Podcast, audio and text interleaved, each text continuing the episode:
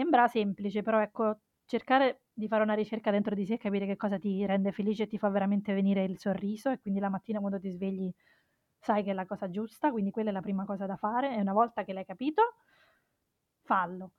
Ehm, io sono stata cresciuta con tante paure che ovviamente ancora mi porto dietro, però poi la paura ti blocca e, e non, ehm, e non serve. Anche quando stavamo decidendo di venire qua, stavo cominciando a mettere le paure, i sei, ma, ma poi appena ho cominciato a vedere che stavano diventando troppe, le ho messe tutte via e siamo venuti ed è stata una decisione, una delle decisioni migliori della mia vita.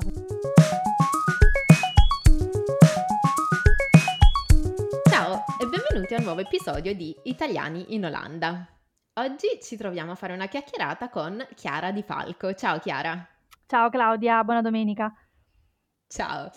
Allora, um, per dovere di cronaca, eh, devo dire che ho conosciuto Chiara in questo eh, periodo, tra virgolette, di eh, quarantena perché eh, in, eh, in, questo momento un po' difficile ovviamente per, eh, per tutti, eh, io mi sono sentita particolarmente fortunata nell'avere un... Um, un lavoro uh, più o meno stabile, quindi mi sono sentita di dover aiutare i local business che uh, ho ipotizzato potessero essere in una situazione un po' più complicata rispetto alla nostra e cercando un po' a destra e a sinistra è venuto fuori il progetto di cui Chiara è uh, fondatrice che si chiama Chiara's Food. ci siamo incontrate ovviamente per la delivery di questi prodotti ed è un po' scattata la chimica, ecco, quelle, quelle belle sensazioni che avvengono quando conosci delle persone particolarmente positive. Per cui, eh, Chiara, ti ringrazio di aver accettato questo mio invito perché in quell'occasione ci siamo scambiate due parole mi hai raccontato un po' la tua storia e ho pensato che potesse essere eh, utile eh, raccontarla anche ad altri. Innanzitutto, come stai? Sto bene, Sto bene, sto bene, è un periodo particolare per tutti quanti, però in questo momento sono felice di fare questa chiacchierata con te, quindi grazie. Eh, un momento di pace mm, di quelli unici, mio figlio dorme, quindi approfittiamone. Però sto bene. Allora, Chiara, io direi di entrare nel vivo dell'episodio e magari ci puoi raccontare un po' il tuo, il tuo percorso dall'Italia eh, a, fino ad Amsterdam. Volentieri.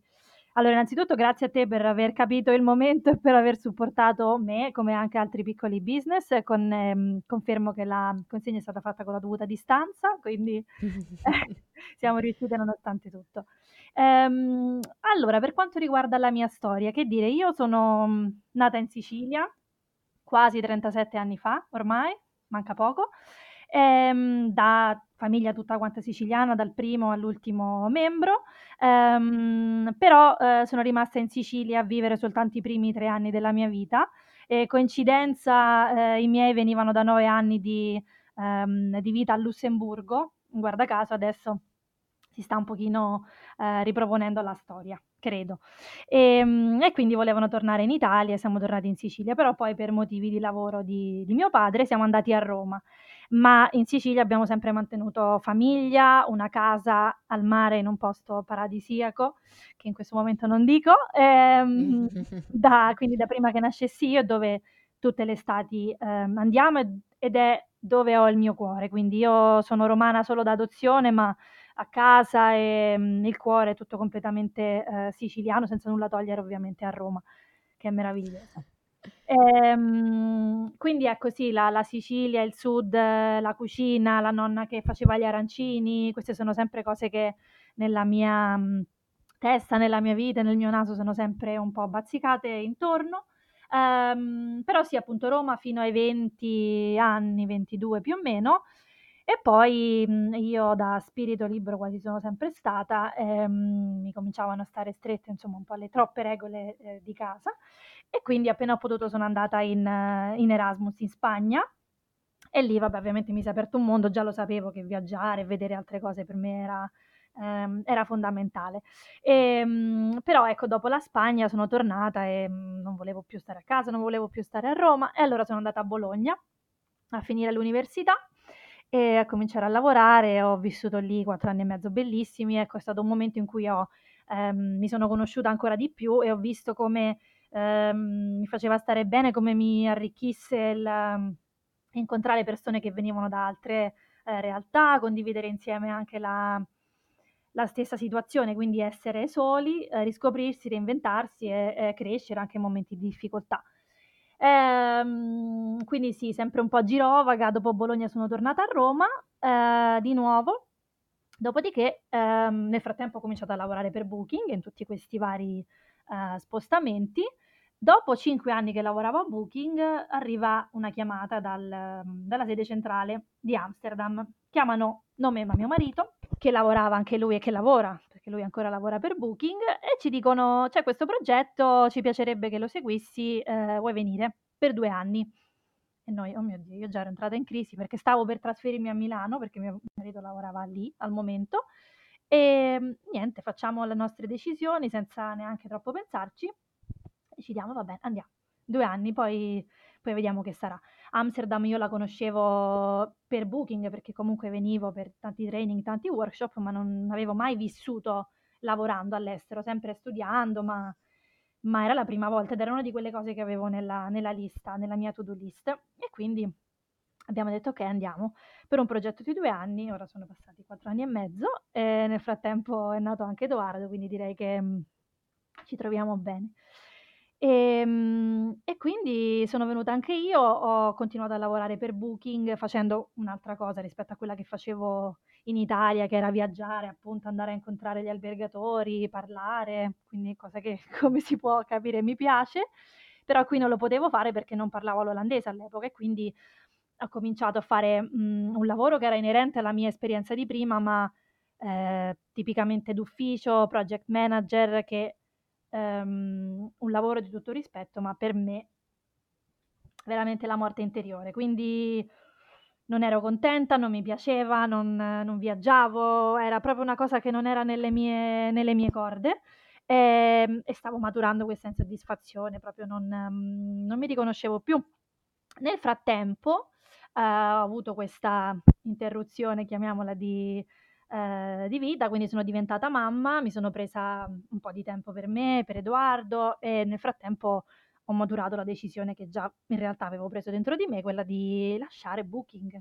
Attenzione, dopo sette anni e mezzo, un'azienda di questo tipo, così cool, contratto a tempo indeterminato, quando l'ho detto mi volevano tutti quanti ammazzare, ma io non ero felice, non ci volevo andare più e non, non mi andava neanche di prendermi una pausa, cioè lo sapevo che non era per me. E quindi ho preso questa decisione, ovviamente avendone parlato in famiglia, ehm, facendo un po' di piani. E quindi ho lasciato e quando l'ho detto al mio capo ero la persona più felice del mondo. Ero proprio... Posso, Posso immaginare che eh, quando si vive, tra virgolette, un uh, contrasto così, così, forte interiore tra quello che senti di volere e quello che stai facendo, poi effettivamente nel momento in cui lo vocalizzi uh, ti sembra proprio di toglierti un, un mattone dallo stomaco. Allo stesso tempo capisco anche la difficoltà di lasciare, tra virgolette, un porto sicuro come quello appunto di un contratto a tempo indeterminato per poi, e ora ci, ci, arriviamo, incominciare invece un progetto eh, imprenditoriale eh, da sola qui su Amsterdam. Raccontaci un po' questo passaggio.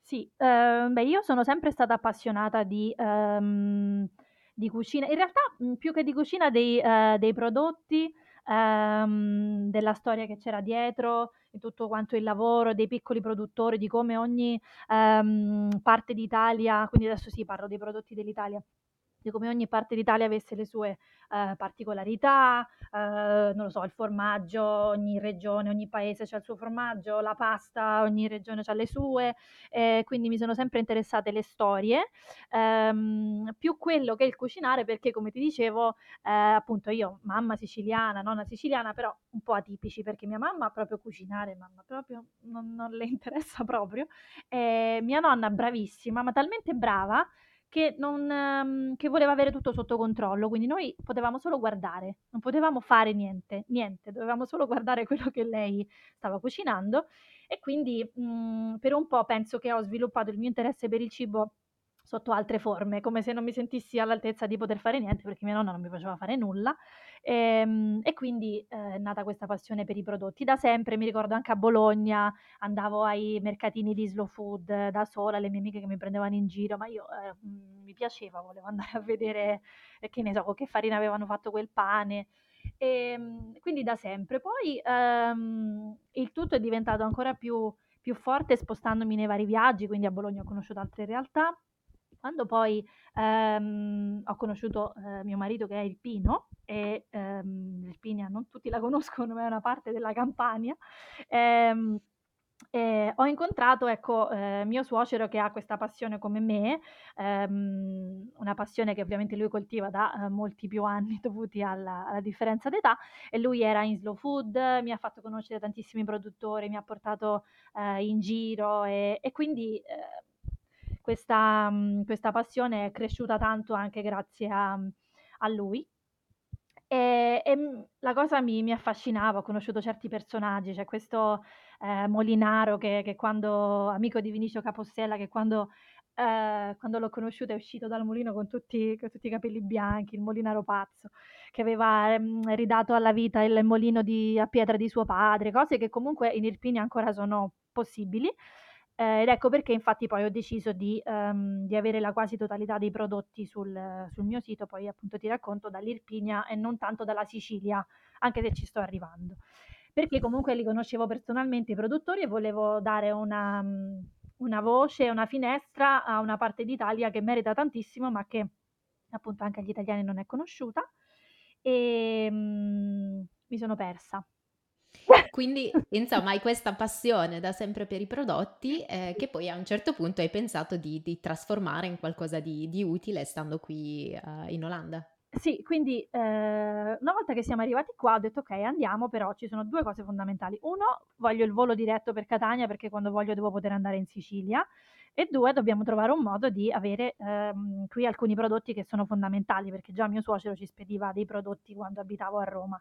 E quindi ho cominciato con il classico pacco, che arrivava ogni mese con tutti i prodotti e quindi lì, unendo tutte le tutte le cose, tutti quanti i punti insieme, ehm, ho fatto un po' un un meeting con mio marito che sicuramente ha un mhmm, un approccio più business di me, che sono una caciarona, ehm, e quindi c'erano 2 idee insomma sul sulla tavola, una di, ehm, lavorare su tour enogastronomici e l'altra che è comunque un'altra, ehm, cosa che mi ha sempre appassionato, e l'altra, ehm, appunto di di mettere su, ehm, un'importazione comunque di prodotti di nicchia.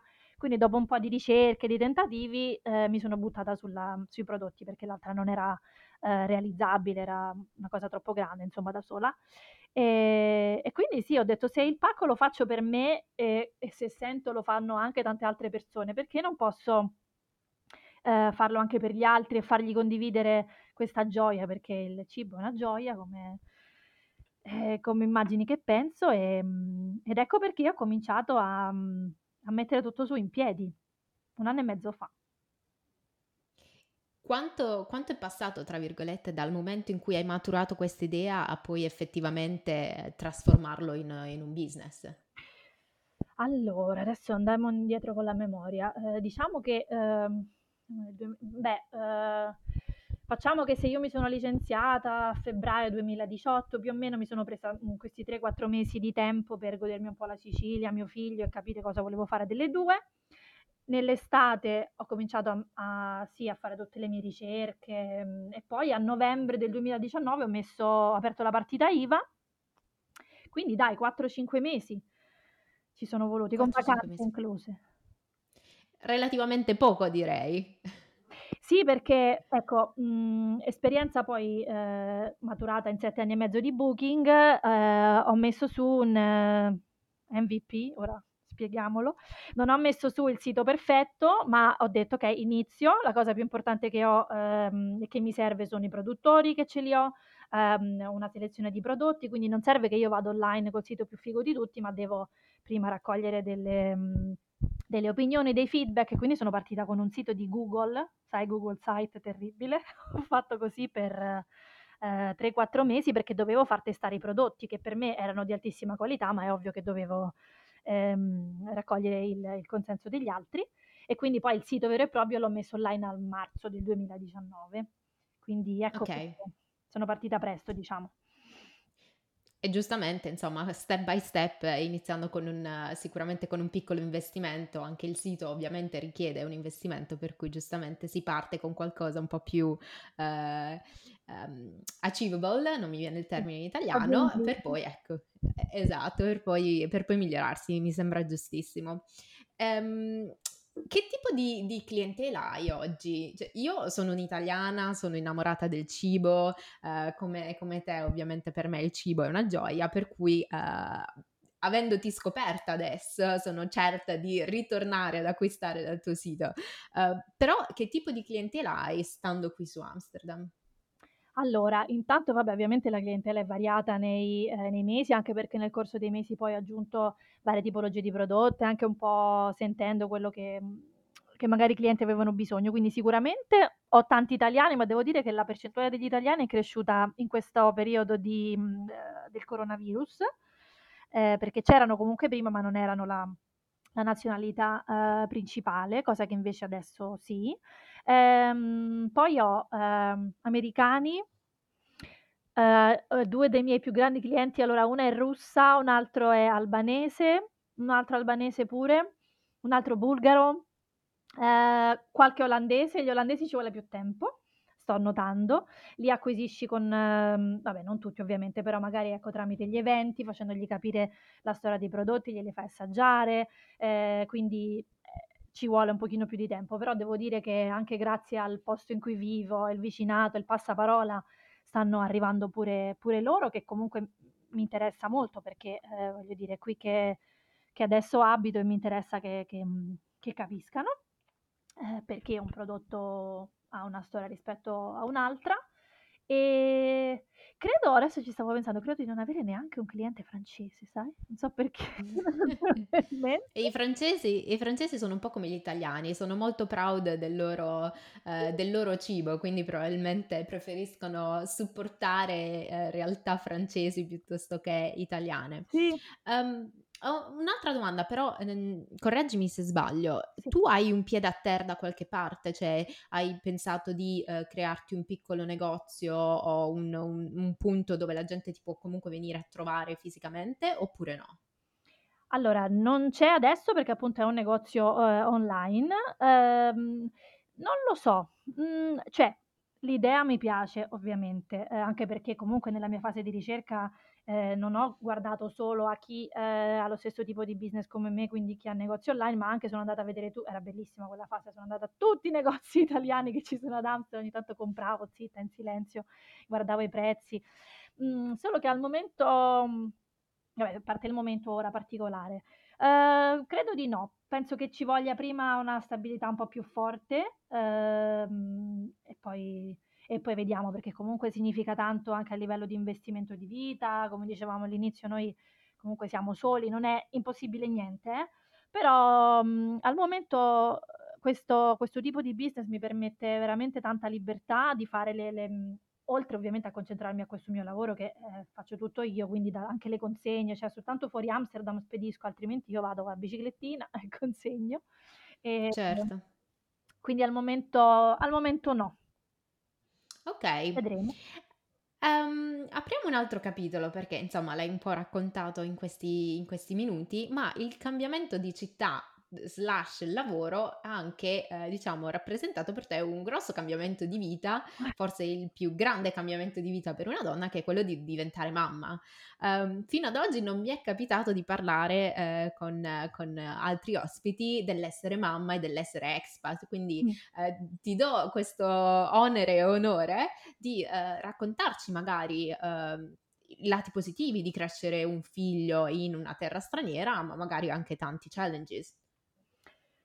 Allora, sì, vediamo se riesco a mantenere un certo aplomb, altrim può essere pure che piango, vediamo se non ci riesco. Allora, ehm, beh sì, mhmm, è una mhmm, un punto delicato sicuramente allora, sì, per una donna, per un uomo anche, ma per una donna è un grandissimo cambiamento proprio da da dalla gravidanza, da come, mhmm, mutua il tuo corpo, da come prima, da come dopo, da come durante.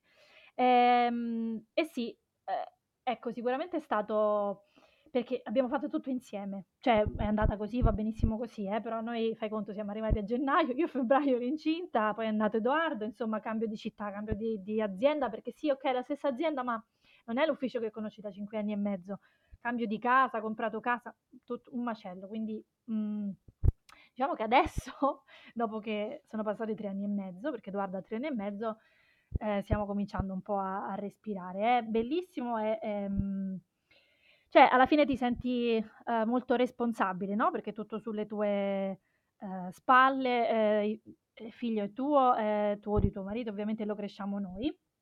Quindi è, è miracoloso, vabbè, per me è stata miracolosa la, la gravidanza, vedere come eh, qualsiasi cosa, non lo so, ogni volta che scoprivo qualcosa mi stupivo sempre di come la natura avesse creato una macchina così perfetta. Eh, però ecco, come hai sì, giustamente puntualizzato tu, è, ehm, è, dura perché siamo comunque completamente da soli, non siamo nei primi, non siamo negli ultimi, ci sono persone expat che hanno tre figli, due, io non lo so come fanno, io sto bene così, non, non, um, ecco, di più non riuscirei. Però ecco sì, è, è dura, diciamo che um, il, la famiglia si rafforza molto um, perché è lì dove eh, ovviamente la, la, fonte d'aiuto arriva, ehm, però la cosa bella è che ehm, cerchi e trovi anche famiglia da altre parti, quindi non solo la mamma, la zia, il fratello, ma anche gli amici, quindi è normale che eh, ci siamo ovviamente creati la nostra, chiamiamola comunità, insomma come vuoi, vuoi perché noi italiani? Non, non lo so perché succede spesso che abbiamo bisogno di fare, di fare gruppo, forse come tutti, non lo so, però ci siamo creati la nostra comunità eh, di, di, aiuto, eh, quindi amici che come noi italiani e non eh, ehm, hanno bambini, eh, in maniera tale da poterci scambiare dei favori laddove possibile. Adesso, vabbè, che sono un po' più grandi, è un pochino più fattibile, no? Questo viene a cena, te lo porta a giocare, perché bisogna, bisogna staccare, insomma, c'è, c'è bisogno. Eh, poi ecco, um, tante cose belle che eh, seppur difficile, comunque una cosa che mi piace molto del poter crescere Edoardo qui è, il, um, è la libertà che i bambini hanno. Eh, io sto imparando tanto da loro perché io sono la classica mamma, proprio cioè, capirai, siciliana. Oggi l'ho portato al parco che voleva entrare nell'acqua, stavo entrando nel panico e, e quindi c'è tanto da imparare ovviamente il fatto che lo stiamo esponendo già da quando è nato a, a due lingue, perché comunque lui va al nido olandese da quando ha dieci mesi, da quando io sono rientrata a lavorare, perché per un periodo breve sono rientrata comunque a Booking quando lui era già nato. E, ehm, e quindi sì, è, ehm, adesso vabbè, che te, che te, lo dico a fare, in questo periodo che comunque le, le scuole nidi sono chiusi, no, c'è proprio non c'è nessuno a cui poter aiutare, perché siamo tutti nella stessa situazione, però abitiamo in un contesto uh, molto bello in cui abbiamo un, un, piccolo giardino interno con tanti condomini, quindi comunque uh, abbiamo la nostra comune, quindi i bambini qui giocano tra di loro, solo tra di loro, e quindi con ovviamente tantissime challenges di età, soprattutto cose di questi giorni che stanno succedendo, cose, dinamiche di gruppo, però anche questo è è tanto, no? Poter lasciare tuo figlio che gioca qui fuori, ma sai che non ha accesso alla, alla strada. Mm. E quindi stiamo scoprendo anche nei vicini un'altra comunità sulla quale appoggiarci. Toglimi una curiosità perché questa è una cosa che io um, mi ripeto uh, da, da, ormai qualche anno, insomma, uh, mi dico sempre imparerò l'olandese quando avrò un figlio. È la verità, succede? Sì, sì. sì. Come procede il tuo olandese? Allora, no, no, no, sì, succede. Ehm, io ho cominciato bene, cioè posso, diciamo che posso capire mm, quello che dicono i bambini, quindi abbiamo avuto un paio di volte l'amichetta a casa senza la mamma e è andata bene. E posso fare qualche conversazione, quindi no, vabbè, sono andata al corso del, um, del comune fatto due moduli, quello intensivo 6 ore a settimana perché se non è così niente, eh. Cioè i corsetti una volta a settimana, 1 ora, quelli che facevo quando ero incinta, dimentichiamoceli. Ehm, no, però è vero perché hai vabbè mio marito non parla una parola, cioè mi ha dato tutto completamente in mano a me, ehm, però vabbè io ho studiato lingue, quindi diciamo che sono quella che che naturalmente dovrebbe portare avanti una cosa del genere. Ehm, però sì, perché la motivazione è troppo forte ehm, cioè tuo figlio che comunque che fa non lo capisci, già ogni tanto mi mi traduce le cose, ogni tanto gli chiedo: "Che significa questo?" E me lo traduce, 3 anni e mezzo, veramente. Ehm, no, però sì, la motivazione è forte, lo fai anche se è difficile, anche se è ostico, e per forza, perché comunque siamo tutte e 2 italiani, chi chi me lo deve insegnare? Cioè non è è anche una cosa di rispetto nei loro confronti comunque. Io lo so che parlano tutti inglese, però non è la stessa cosa quando parli in olandese, lo apprezzano molto ed è giusto che sia così. Sì, è una cosa che avevamo affrontato già, ehm, credo nel nell'episodio con Romina, che non so se hai avuto modo di sentire. Effettivamente gli olandesi si sorprendono quando un Uh, expat almeno ci "prova", tra virgolette, nel ehm, nel parlare olandese, è una cosa che viene molto apprezzata dalle dalle persone, insomma, locali. Ehm, certo, a me purtroppo capita che io parlo olandese e poi ovviamente mi rispondono in inglese, perché certo. forse capiscono il tentativo, però capiscono anche che Mh. ehm, il l'understanding è un pochino più, uhm, complesso del, ehm, cercare insomma di di parlare, però, ehm, succede succederà a un certo punto della vita, Però ne se sono posso ne dare un sono sicura. consiglio su questo, poi vabbè ovviamente sono tutti diversi, ma dato che pure a me succedeva ed ero parecchio infastidita perché cioè non solo vado 6 ore a settimana a lezione e non ci capisco niente, mi guardo i cartoni in olandese, cioè cose per cercare di ehm, e quindi la vedevo io come un'altra mancanza di rispetto, anche se in realtà per loro era un aiuto, perché vogliono aiutarti, ma io dicevo: "Allora, io" lo cominciavo a dire prima in olandese: "Io devo quindi parliamo in olandese", e allora è un po' diverso. Se lo dici prima, prova. Uhm, hai detto tuo figlio Edoardo, o ha 3 anni e mezzo, ecco io in realtà non so molto del sistema educazionale, ehm, olandese, mhmm, però immagino anche che ti ti sia posta la domanda, ehm: "Voglio far crescere qui, ehm, mio figlio, voglio che mio figlio ehm, diciamo si crei il proprio bagaglio culturale, ehm, in questo paese dove ovviamente tu non hai diretta esperienza di come, ehm, vengano insegnate le cose o comunque di che tipo di, uhm, orientamento, ecco, uhm, possano prendere le le lezioni. Che che domanda e risposta, ecco, ti sei ti sei data su questo? Beh, allora innanzitutto la curiosità è come quello che uno pensa poi no a volte non non si verifica passano gli anni, perché ho detto: "No, quando poi è il momento di iniziare la scuola noi ce ne andiamo, ehm, perché sì, si sta benissimo." Ecco, adesso ancora siamo qua. Io sono ancora dell'idea che un giorno voglio tornare in Italia, perché a me comunque, nonostante tutto, mi manca e anche perché noi siamo andati via che avevamo una situazione ideale, non è che siamo scappati perché ci mancava il lavoro, quindi l'abbiamo un po' interrotta in un momento tranquillo, buono, amici, famiglia tutto quanto. Comunque, a prescindere da questo che non sappiamo né se succederà né quando, ovviamente si va avanti con le varie tappe della vita e qui la scuola, diciamo, inizia ai 4 anni, quindi il nido finisce mh, ai 4 anni e il giorno dopo il compimento del quarto anno il bambino inizia la scuola, la Basishol. Questa è una cosa simpatica, cioè almeno a me, capito? Iniziano tutti quanti in momenti diversi, il giorno dopo del compleanno, come regalo, toh, domani vai a scuola. Ehm, è un po' sì come la nostra materna, eh, quindi il primo anno, 2 anni, ehm, si gioca, ehm, sicuramente insegnamento basato sul gioco. Ehm, quindi sì, mi sono ritrovata in tutto un vortice perché è completamente diverso. Il sistema della scuola basato sulla lotteria, quindi devi andare a visitare tutte le scuole, c'è un sacco di stress dietro 'sta cosa. Io non mi sono stressata per niente, però c'è un sacco di mhmm, cioè lo vedo, no: "Oddio quale scuola, devo andare a vedere tutte, ci sono le mattine informational octans, devi andare a sentire che dicono, fai il tour della scuola 2 ore ogni volta, poi compili tutta questa lista e ti fanno la lotteria, insomma, un sistema completamente diverso. Ehm, però finalmente è chiuso, adesso ho fatto tutto quello che dovevo, è uscita la scuola e quindi quando Edoardo compirà 4 anni andrà. Ehm, spero riesca a fare un po' di nido sinceramente prima, altrimenti la frattura mi sembra un po' troppo, mhmm, grossa, da nido a casa, a scuola.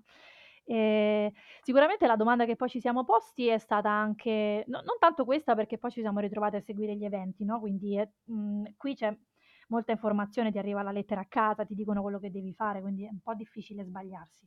Ehm, però era più: ma già dal nido lo mandiamo al nido olandese, lo mandiamo al nido internazionale, però alla fine i bambini parlano l'olandese, quindi se se già, uhm, siamo, mhmm, in una situazione di "esclusione" tra virgolette in quanto minorità, non mi sembrava il caso non ci sembrava il caso di escluderlo ulteriormente facendolo andare a una scuola inglese. Tanto già, ehm, adesso parla 2 lingue, ehm, si ricorda le parole spagnolo che sente in giro, quelle in inglese, quindi l'inglese lo imparerà ed è giusto che parli la lingua dei bambini che parlano tutti quanti. Parlando con molti ospiti è venuta fuori che tante persone hanno sempre avuto il sogno di ehm, andare all'estero, di vivere all'estero, di parlare un'altra lingua. Sarà strano, ma io ho avuto sempre il sogno di avere un figlio che parlasse naturalmente eh, tre lingue, cioè la mia, quella di un ipotetico padre eh, di eh, altra nazionalità e poi vivere in un paese dove eh, si parla ancora un'altra lingua, perché penso Infatti. che quello del parlare le lingue sia un asset eh, che nel futuro andando avanti sarà ancora eh, più valorizzato, per cui eh, io sì, ci sono, ci sono vicina, insomma, il partner che parla un'altra lingua ce l'ho, siamo in un paese che, eh, insomma, è, uh, parla una lingua a me ancora molto sconosciuta e in più c'è ovviamente anche l'italiano, quindi se, se mai dovesse arrivare eh, dovrebbe saper parlare in maniera naturale almeno tre lingue. Um, però sì, credo sia, credo sia un via- uno dei vantaggi di uh, crescere un figlio in terra straniera e poi immagino uh, ci sia il, la difficoltà di uh, farlo connettere in realtà con quelle che sono le tradizioni e le radici eh, da cui noi veniamo. Tu sei, sei, siciliana, io sono pugliese, quindi le, le nostre tradizioni hanno eh, la loro importanza, come hanno in, importanza, tra virgolette, avere i, i nonni vicino o eh, fratelli e sorelle eh, vicino che possono, ecco, eh, insegnare qualcosa anche ai bambini. Per cui Immagino che ci sia questo dualismo tra uh, l'essere felici di avere un figlio all'estero e anche, insomma, l'essere infelici di avere un figlio all'estero allo stesso tempo. Allora, Chiara, io direi che eh, ci possiamo avvicinare alla chiusura. Ti farò queste tre domandone su, um, che fanno parte appunto del nostro recurring segment. Vai. Dove ti immagini da qui a dieci anni? In Sicilia, vicino al mare. Facciamo più tra verso la fine dei dieci anni, però sì, quello è il mio sogno. Sono una ragazza di mare io. E mi immagino, sì, a parte fisicamente, scusami, eh, a parte fisicamente lì, mi immagino sempre di, di lavorare con i prodotti perché non, non credo che um, che il fatto che io lavoro con i prodotti sia perché abito all'estero, non è questo, io ci ho sempre creduto, quindi per me se c'è una storia, come il mio motto di, il mio motto di Chiara's Food è from good people to good people, quindi dalle persone che ci credono a poi le persone che alla fine um, abbracciano, embrace la, la, storia e quindi assaggiano il prodotto, quindi penso che questa cosa sia, si possa fare dappertutto, anche in Italia stessa, perché, eh, perché no. Quindi comunque mi immagino sempre nello stesso tipo di business, forse forse anche un piccolo negozietto, però è così in Sicilia, vicino al mare. ok, um, cosa diresti a te stessa di dieci anni fa? Allora, me stessa di dieci anni fa? Eh, Chiara, cerca di capire che cosa ti rende felice veramente e fallo senza paura. Ok, Um, che consiglio ti senti di dare che possa ispirare altri italiani a fare esperienze all'estero? Allora, il, il, consiglio si rifà un po' a quello che ho appena detto, che, che ho detto alla Chiara di dieci anni fa, quindi mh, mm, sembra semplice, però ecco, cercare di fare una ricerca dentro di sé e capire che cosa ti rende felice e ti fa veramente venire il sorriso e quindi la mattina quando ti svegli sai che è la cosa giusta, quindi quella è la prima cosa da fare e una volta che l'hai capito, fallo. Ehm, io sono stata cresciuta con tante paure che ovviamente ancora mi porto dietro, però poi la paura ti blocca e, e, non, ehm, e non serve. Anche quando stavamo decidendo di venire qua, stavo cominciando a mettere le paure, i sei, ma, ma poi appena ho cominciato a vedere che stavano diventando troppe, le ho messe tutte via e siamo venuti ed è stata una decisione, una delle decisioni migliori della mia vita, quindi via, via le paure, buttatevi.